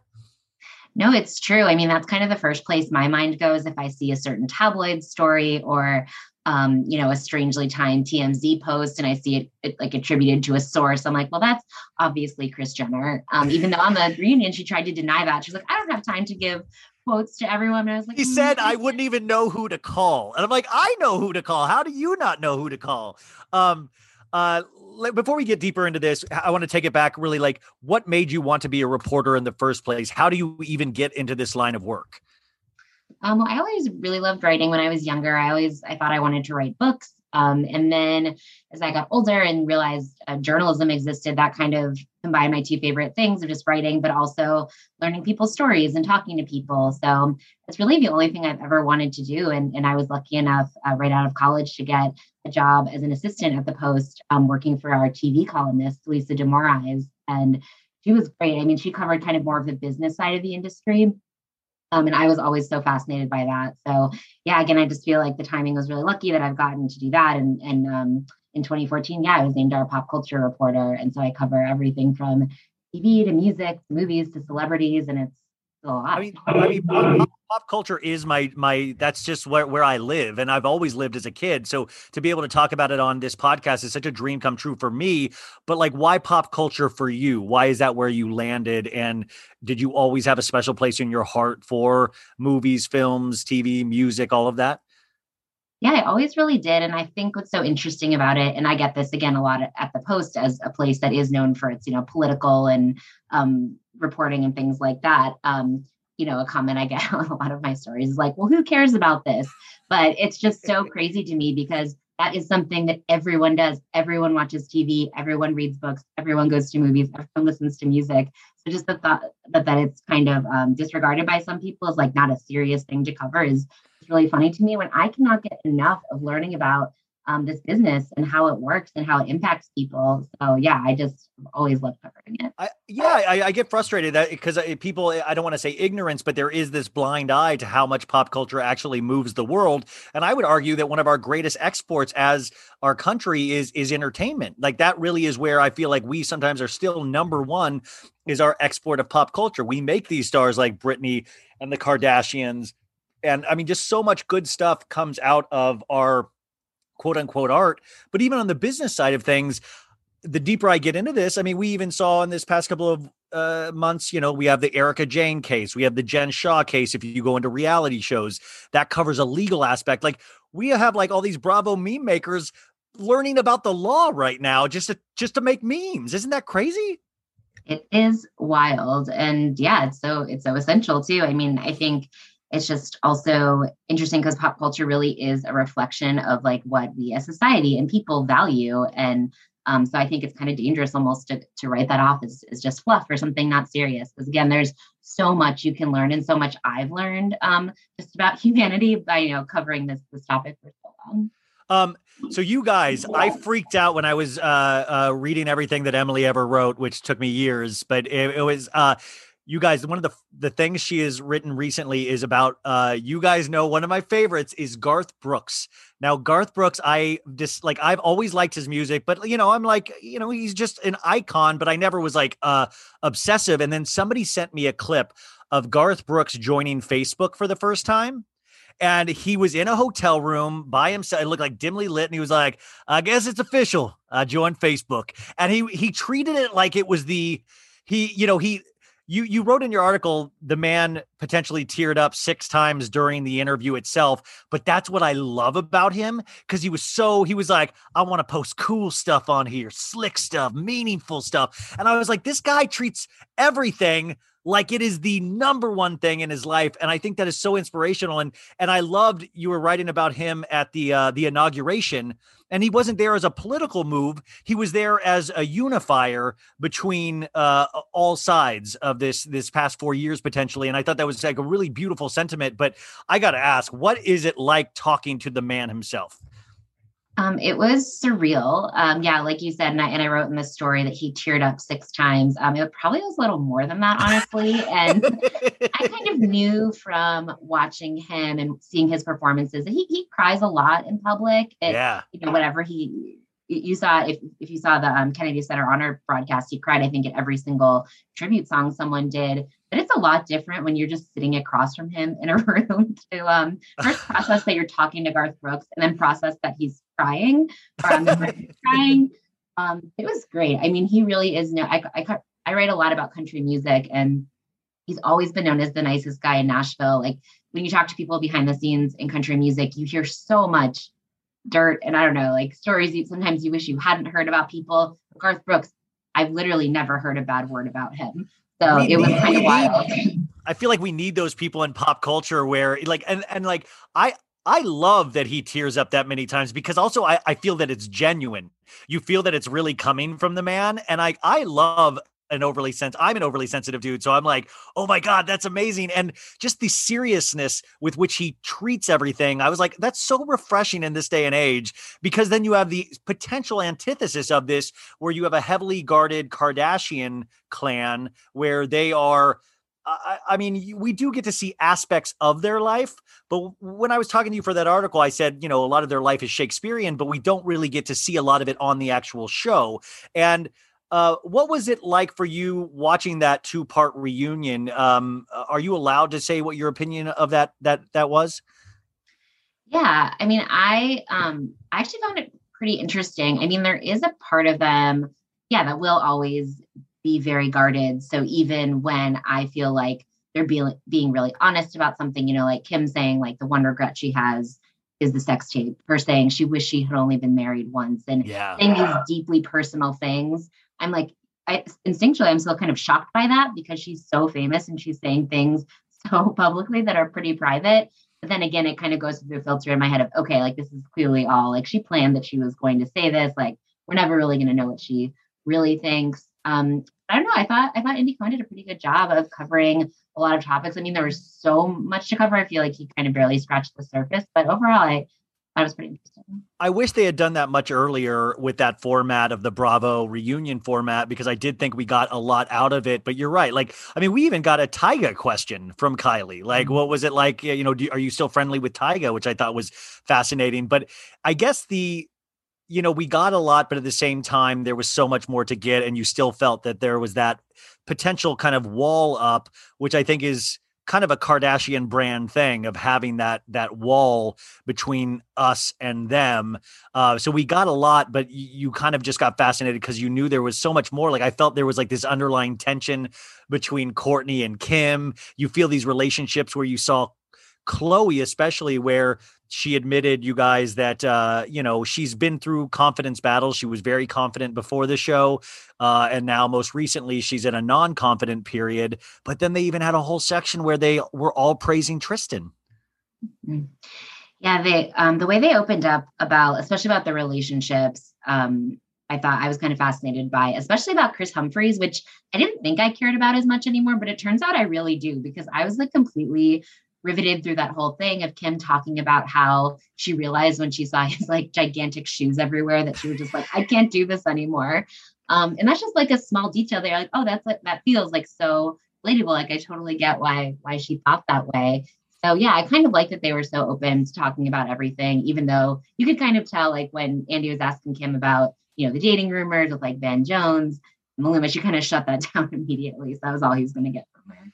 Yeah, no, it was it's they they're they're very uh media trained, you can tell, you know, and uh I mean I guess this is even the most we've gotten out of Kendall um in in a long time. But there were other questions I just wish, you know, there was like I, I would have loved to have heard Kendall's take on the the Pepsi uh debacle with her, you know, some of her product launches I feel have been troubled and I would have loved to know more about that. And I guess it's it's more of I think once you get into pop culture, if you the deeper you get into it, the more fascinated you get with the business side of things. Where it's like I, I get we still have Kris Jenner as this elusive uh you know matriarch of this family that we don't I don't really see I don't really feel like we've ever seen the real Kris Jenner. Yeah, especially yeah during something like this. I mean, I think she's probably too savvy to ever to ever really open up in any way. And maybe I, I mean, he asked a little bit about about Caitlyn and that and that whole process. So that was um that was sort of interesting to look back at that. Even though God, it was like years ago at this point. But yeah, I never really sensed that we're we're really getting too much from her. Um, but you're right. I would have loved to hear him ask about the Pepsi commercial um, because I felt like he hit on so many like huge stories in that one. Over. Yeah. Well, we we we started the the first question he asked was like I was so happy out of the gate that he said, "Why end right now when you're you're potentially just going to another platform?" Which I think he was referencing the Hulu deal. And so I mm-hmm. was so excited because I wanted to know that answer and it was a non-answer. She said, "Well, Kim said 20 years sounded good." And I was like, "Okay, but what about the second part of this question of going to Hulu?" I still do you know any information of what this is cuz I still am confused of why do it's like Elton John doing his Yellow Brick Road farewell tour for 8 years. Like I, you keep saying it's your last one and then you just move it to somewhere a, different venue. Yeah, at the NBC Universal upfronts, um, sorry about the noise outside. Um, I believe they said there'll be a it will be another show. They didn't really give any details. Um, it, they were sort of like it'll be like a continuation of what we've been doing, but also completely different. So basically, yeah, another non-answer. But yeah, just kind of like, oh, if there's all this fanfare, and then they're just going to do another show on Hulu, like, yeah, I don't, I don't know what they're planning. Um, how do you, uh, as a reporter, um, kind of, uh, I guess I have the privilege of watching these shows and being able to be passionately for or against somebody, and I can, I'll, I'll, I think sometimes even with the housewives, one of the things is like, uh, hating a housewife is just as valid as loving one. I feel like it's the same kind of, and I can say that on this show. I can do that, but you have to, you, you're not allowed to really say your personal, personal opinions, can you? Or that would get in the way of reporting. Right. Yeah. Usually um, for the most part, I, yeah, I do kind of just straight news, like, and ask, you know, you always want to be very objective and everything like that. I mean, with um, writing features and writing about pop culture, I think you can get away with being like a little bit voicier sometimes. I mean, I think sometimes, um, you know, based on what I write, like you can probably tell how I feel about something, especially from any reality show, you know, even when I'm writing about, I do a lot of like reality singing competitions and, and like maybe it's obvious that I like clearly knew this person was going to win or something like that. Same with Dancing with the Stars. Um, but yeah, with with this, we don't. I don't really have a chance to, um, yeah, kind of write more of an op-ed or, or say how you know I really feel or give my opinion about something. But so most of the time, it's kind of nice too because I'm like, okay, no one cares about what I think about this. Just like it's happening, like people are just interested in interested in what is happening on this. It makes it a little easier. Well, I mean, speaking of uh, competition shows or dating shows, I just saw the wildest preview today. I don't know if you are you uh, do you know what I'm about to say? It's called Wild Beasts on Netflix, and it's a dating show, you guys, where they dress up like furry creatures, so like the looks are taken out of it. Like, how desperate are we for content? Like, I mean, did you you've seen this? I mean, isn't it? I mean, I'm gonna watch every episode, like, there's no doubt, but isn't that mind blowing that we're we're we've reached this point? I I have not watched like the actual was there a trailer because I saw the Yeah. like the photo or maybe the first still of it and I saw the description and I was just I had a big story publishing this morning. I was like, I I'm not in a place where I can handle this right now. Like I have to come back to this Yeah, later. you. I just do, don't do it before you go to sleep either, Do It's it's gonna keep you up. Like it's an, a one minute and nineteen second preview, and it is. I mean, it looked they put a lot of money into this, but I'm just like, wow, like this. Every time I thought, like, wouldn't this be a cool idea? Like, and then you're like, no, that's silly. Obviously, none of these ideas are silly, and like you can go anywhere these days. Yeah, I saw um like, tweets about like is Netflix okay or like does Netflix have, is it possible they have too much money like maybe which I really agree with that sentiment um after seeing this. I mean it seems like a combination of kind of like the Masked Singer but then Mr. Personality. I don't know if it was this was this reality show hosted I believe by Monica Lewinsky like Yeah, years yeah, ago women would like wear masks and then yeah so I believe it was on Fox. an offshoot of that yeah on Fox um Um, I don't know how to handle any of this. Well, you just wrote an article on the Bachelor franchise as well in regards to potential rate the Rachel Lindsay uh, New Yorker um, article that was just written, um, which we just had yesterday. Her coming out and saying, you know, the headline was uh, deceptive that you used, even though I'm very proud of the article, which I thought really was a, a good article. But the Bachelor franchise really is at a precipice in like terms of where do you go from here? Because I think this year, uh, I could be mistaken, but it has has kind of peeled back the layers of it's not um like the quote unquote basic bitch or being ignorant is not um you know we can't really lean on that as much as we have in years past and i think that's where the bachelor franchise lived for a while but we're pushing past that do you think the bachelor really can continue as a viable franchise and grow I think it can just because it, it is such a habit ingrained in so many people and it has been for so long. But I think major changes kind of have to be made. Like at this point, you know, it, it's not really, I mean, I found this, it's just not as fun to watch anymore when you kind of see behind the scenes of how things really worked. Um, you know, the more contestants that are coming forward to talk about their experiences, it's like pretty upsetting actually. So, Yeah, you guys, this past Monday's episode, they had this like Nick Viall came on and they had this group setting where it was like all like a black stage and it was just all these chairs and they wanted stories from the men of times that they ghosted women or times that they and it was all these guys were crying and it was really unsettling uh, I mean, it was. I'm not talking about the stories themselves, but it was unsettling when you then pair that with, uh, "We're gonna kick you in the nuts in this next section." You know, like it, it, it's the balance is off.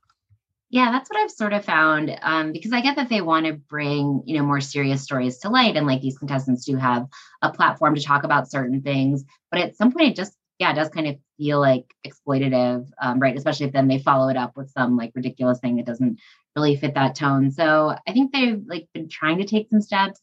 I hope they figure it out. But yeah, in this climate right now, like they something definitely needs to to change about show. One, I think with we, we saw the Chris Harrison, um, uh, you know, he is released from his contract. Supposedly, he got a eight or nine million dollar payday.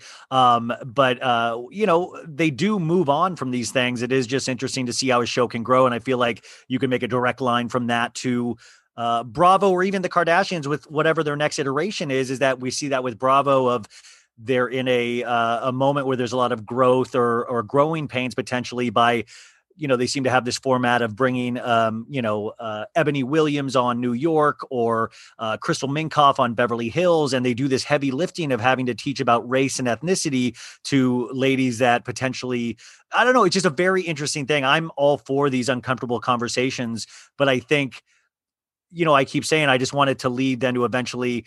I think Tiffany Moon has so much housewife in her that we've never been able to see because she's trying to teach about her ethnicity and stuff and it's a weird weight to put on these ladies And it feels like Bravo has heard that um, kind of criticism and has been listening. I mean, you, I was really surprised actually last summer with all the Vanderpump Rules, um, you know, firing firings. I Yeah. just would not have expected that to happen. So yeah, I'm also really curious to see how they kind of um, transform and adjust. Um, yeah, just to this era and where it goes from here.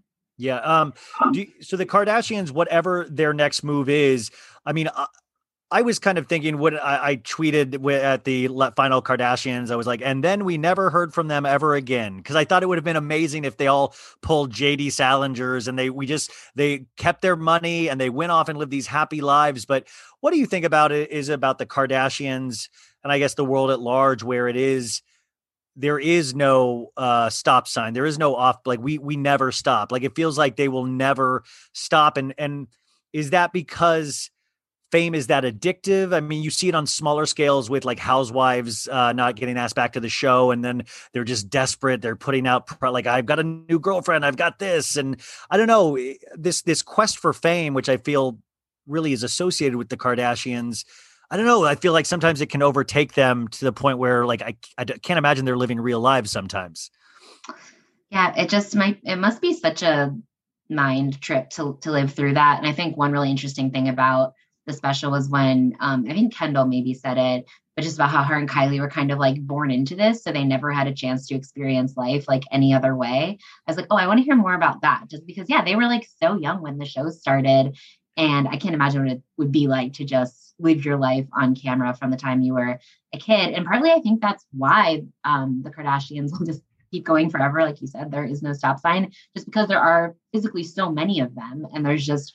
Yeah, I mean, if we could, it, it's like Taylor Swift's fan base and the Kardashian kids. If we can pull them together as some kind of army, we're going to be fine. But it, it is this. Uh, I mean, you think about like uh, somebody like North West or Mason and Penelope, Kourtney's kids. They really have been born into this even more so than Kylie and Kendall. And you do wonder of like how that affects a human brain of, you know, like Kylie. I mean, at some point, somebody's to, you know, have to tell her like, hey, you know, not everybody buys new Lamborghinis every week. You know, like it's it's they're used to some their human experience is so different than any of us. So it's so weird that we take our cues from them on how to like dress and act. I know. I don't think the Kardashians would have been successful as they are. Um, I think I've always thought the sister aspect of the show was was very very compelling, just because that's something that you know, no matter how rich you are, no matter how, no matter how you live your life, um, you can really relate to like the family element. And I think that was whether if they did this intentionally or not, so smart of them to double down on the like, we're a family, we're a family. They even came up, you know, during the reunion because it's true because it just it gives them a different kind of relationship. And I just don't think people would care as much if it, it weren't people who were all related. Yeah, like any good a reality show or entertainment needs like a foundation, and that's why I think like we were fascinated a little bit with Real Housewives of Salt Lake City because it had religion as a foundation. So like these serious things that we know in our lives, we all recognize. So at least we have that point to like you know, like you said, hold a mirror up to oneself. But uh, I mean, almost it's funny. Rob Kardashian almost comes out like a folk hero because he kind of escaped these. You know, it's like I don't know. Sometimes I, you know, Rob is just like, wow, he's just non-existent in this world. And it's probably just because he's lazy, who knows? But like in my head, I'm like, he purposely let himself go potentially so he doesn't have to do this whole game, you know? Mhm. That his story, I remember, I mean, it's it's been so sad, but then, you know, I was kind of glad for a while. I was like, okay, he seems like he's not doing well. I'm glad he's been able to kind of escape this and do his own thing. And then he kind of came back. So yeah, I was um glad. I kind of was wondering if he would be involved with the reunion. I guess it makes sense that he wasn't, but I was glad that Andy still brought him up to be like, oh yes, there is another member of this family. We we want an update on how he's doing.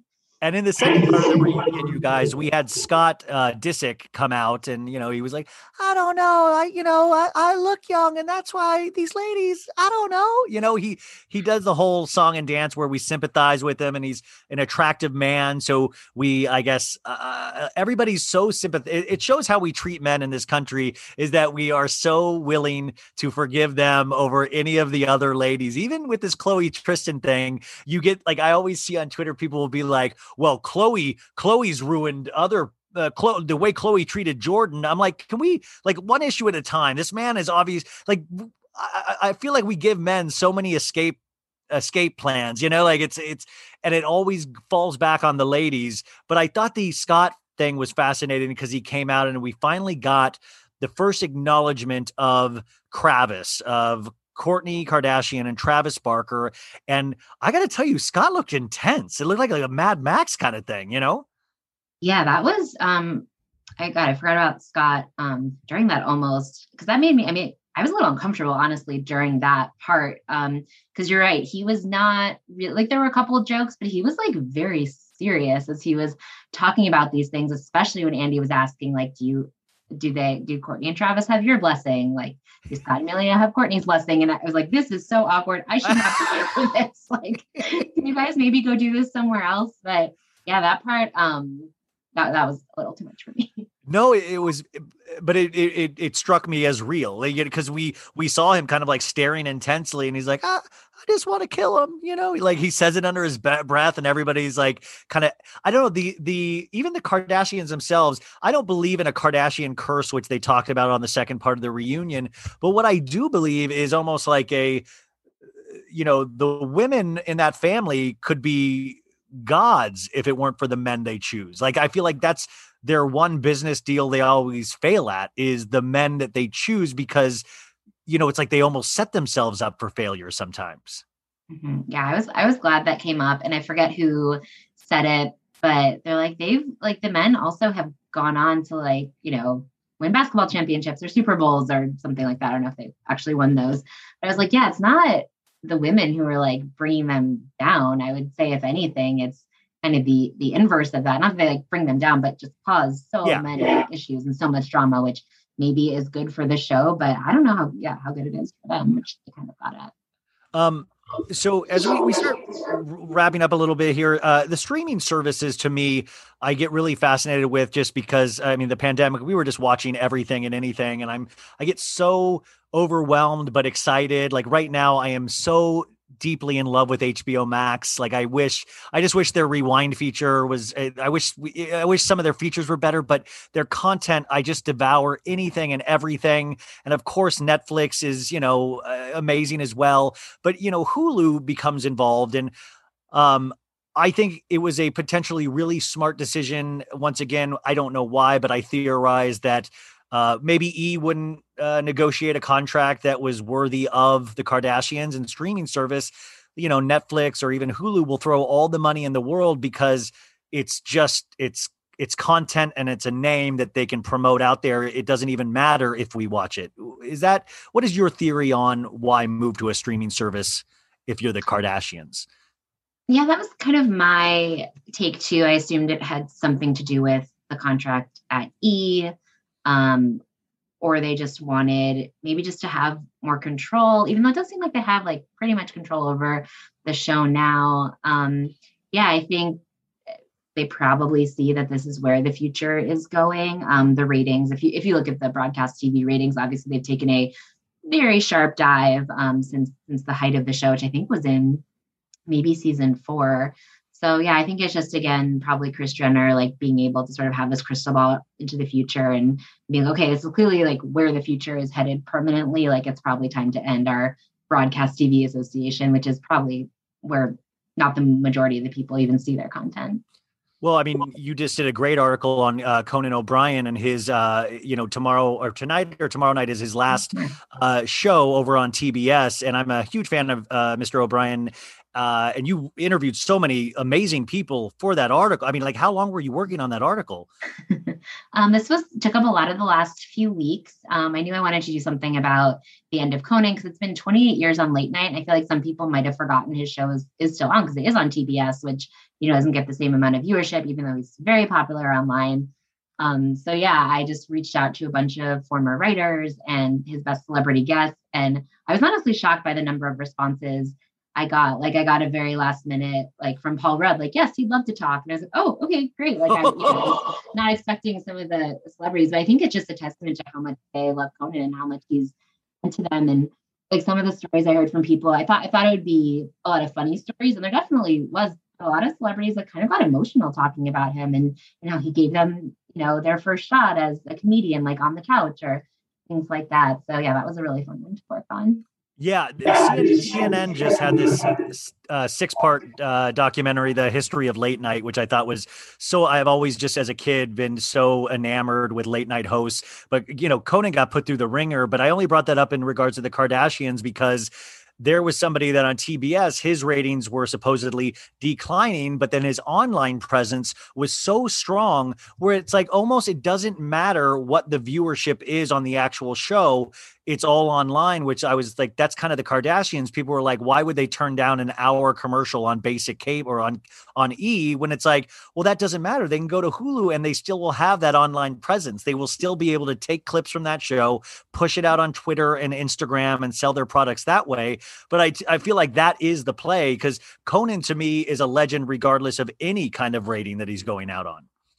Yeah, I mean, I think the important thing too that I forgot to mention is that, um, I mean, truly, I don't think the Kardashians also would be as huge without TV. I think if, if from the beginning they just posted on social media or on YouTube or streaming, um, there really is no platform like um, I think broadcast or cable television, which is something again people overlook a lot these days. It's like who watches TV, but um, a lot of people still do, and I think that is a critical reason um, why they became so big. But I think once you're at that level, the Kardashians are, or even you know Conan, who just like wants to try something new after 30 years. Um, yeah, streaming makes sense, but really they do owe everything to television.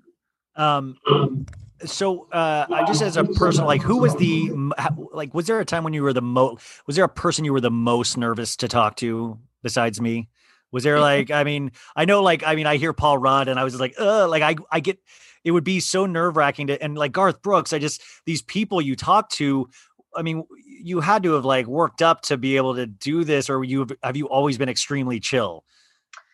No, I um, was extremely nervous in the beginning. And actually, weirdly, the first celebrity, big celebrity profile I wrote for the Post was for Conan. Um, and this was five years ago.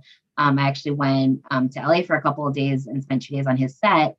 And I, I was, that was probably the most nervous I've ever been just because I had never done a story like that before. Um, I think it was kind of similar with Garth Brooks, just these people that I've, you know, like watched Conan show, like listen to Garth Brooks music for so long. It's again very surreal that you're talking to them, even though it's for your job and you're like armed with all this research and like you have this story. Um, but luckily, both of them, I think, yeah, both are the kind of people where it makes sense that they're as famous as they are because they completely set you at ease like the moment you meet with them and they do have that thing where you feel like oh they are actually interested in me and what i'm saying with not all famous people I mean, that's it's, one of my favorite movies is Almost Famous. You know, I mean, that's uh, you're like the kid in Almost Famous now. Uh, if you could pitch a, a, a story right now where you'd be able to have access to the Kardashians, what would be like the number one story that you would love to write? With uh, if they if they said okay, we'll do anything, what what would you be fascinated with to uh, to write a piece about? oh that's a great question Thank I you. think um, just because it came up so much during special, I think if I could just like follow the Kardashian kids around all day, like, you know, with their nannies or with, you know, their parents too, but just to see what that's like, because understandably, that's not a side you see a lot because like they deserve privacy for sure. But if, yeah, there was any way just to see like what that, what their lives are like, um, I think um, that would just be really fascinating because again, I can't even wrap my mind around around that of being born into a family like this. And um, yeah, so I think that's like something a lot of people would be curious about. Although I also respect their privacy, their children, um, but it just it must be crazy.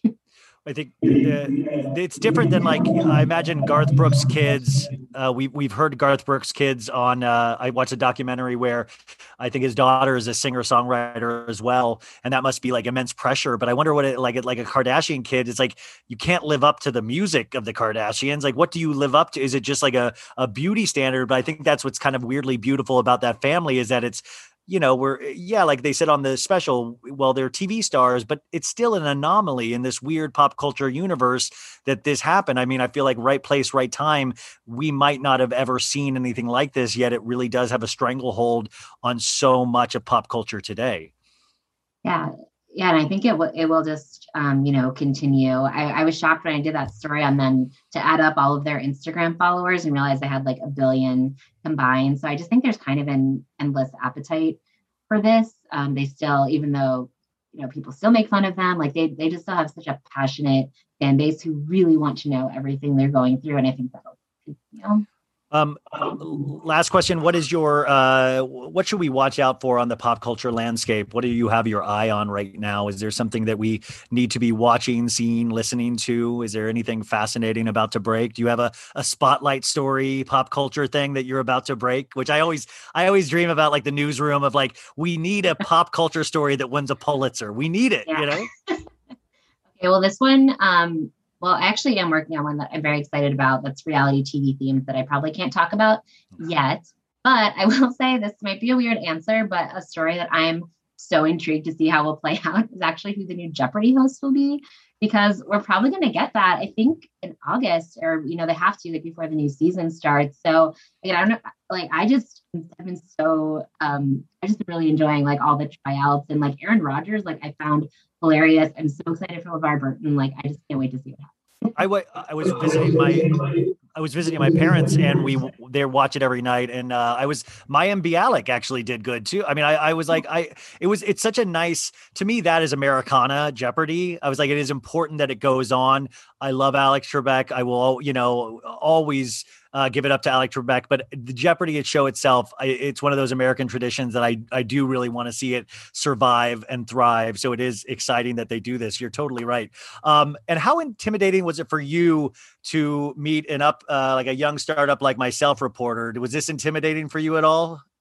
This was intimidating just because you know so much about like everything TV. And I was like, oh my God, what if he finds out like a certain show is my blind spot? Like, will this, will my reputation recover? I'm not sure.